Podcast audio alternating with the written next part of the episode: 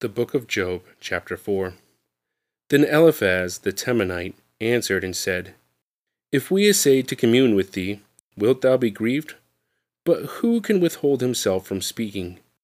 Behold, thou hast instructed many, and thou hast strengthened the weak hands.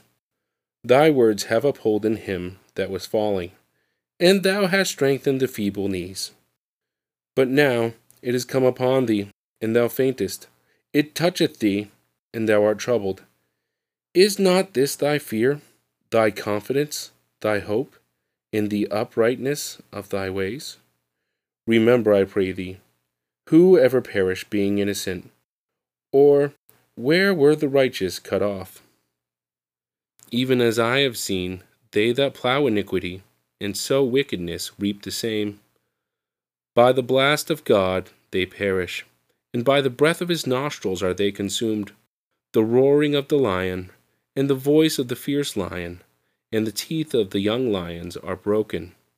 The old lion perisheth for lack of prey, and the stout lion's whelps are scattered abroad. Now a thing was secretly brought to me, and mine ear received a little thereof. In thoughts from the visions of the night, when deep sleep falleth on men. Fear came upon me and trembling which made all my bones to shake. Then a spirit passed before my face. The hair of my flesh stood up. It stood still, but I could not discern the form thereof. An image was before mine eyes. There was silence, and I heard a voice saying, Shall mortal man be more just than God? Shall a man be more pure than his Maker? Behold, he put no trust in his servants and his angels he charged with folly. How much less in them that dwell in houses of clay, whose foundation is in the dust, which are crushed before the moth. They are destroyed from morning to evening, they perish forever, without regarding it. Doth not their excellency, which is in them, go away? They die without wisdom. May God bless the reading and the hearing of his word. Galatians chapter 3 O foolish Galatians, who hath bewitched you, that ye should not obey the truth, before whose eyes Jesus Christ hath evidently set forth, crucified among you? This only would I learn of you.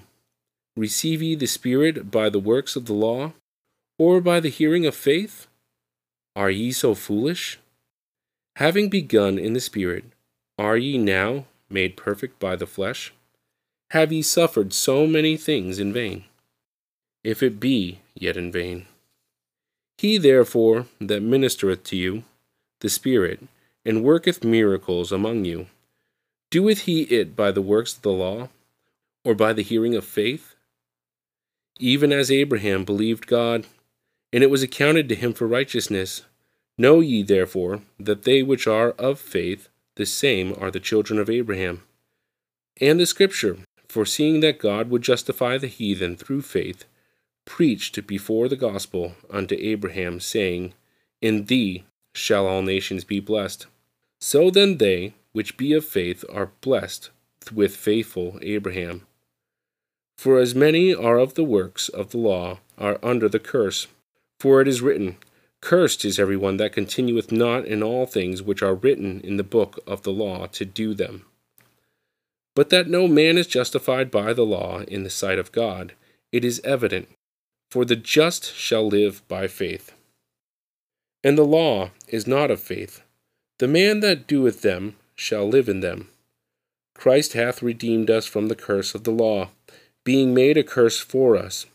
For it is written, Cursed is every one that hangeth on a tree, that the blessing of Abraham might come on the Gentiles through Jesus Christ, that we might receive the promise of the Spirit through faith. Brethren, I speak after the manner of men, though it be but a man's covenant. Yet if it be confirmed, no man disannulleth or addeth thereto. Now to Abraham and his seed were the promises made.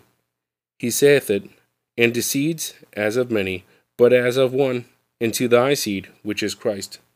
In this I say, that the covenant that was confirmed before of God in Christ The law, which was four hundred and thirty years after, cannot disannul, that it should make the promises of none effect. For if the inheritance be of the law, it is no more of promise, but God gave it to Abraham by promise. Wherefore then serveth the law? It was added because of transgressions, till the seed should come to whom the promise was made. And it was ordained by angels in the hand of a mediator. Now, a mediator is not a mediator of one, but God is one. Is the law then against the promises of God? God forbid. For if there had been a law given, which could have given life, verily righteousness should have been by the law. But the Scripture hath concluded all under sin, that the promise by faith of Jesus Christ might be given to them that believe. But before faith came, we were kept under the law, shut up unto the faith which should afterwards be revealed. Wherefore, the law was our schoolmaster to bring us unto Christ that we might be justified by faith. But after that faith is come, we are no longer under a schoolmaster. For ye are all the children of God by faith in Christ Jesus. For as many of you as have been baptized into Christ have put on Christ. There is neither Jew nor Greek, there is neither bond nor free, there is neither male nor female, for ye are all one in Christ. And if ye be Christ's, then ye are Abraham's seed, and heirs according to the promise. May God bless the reading and the hearing of his word.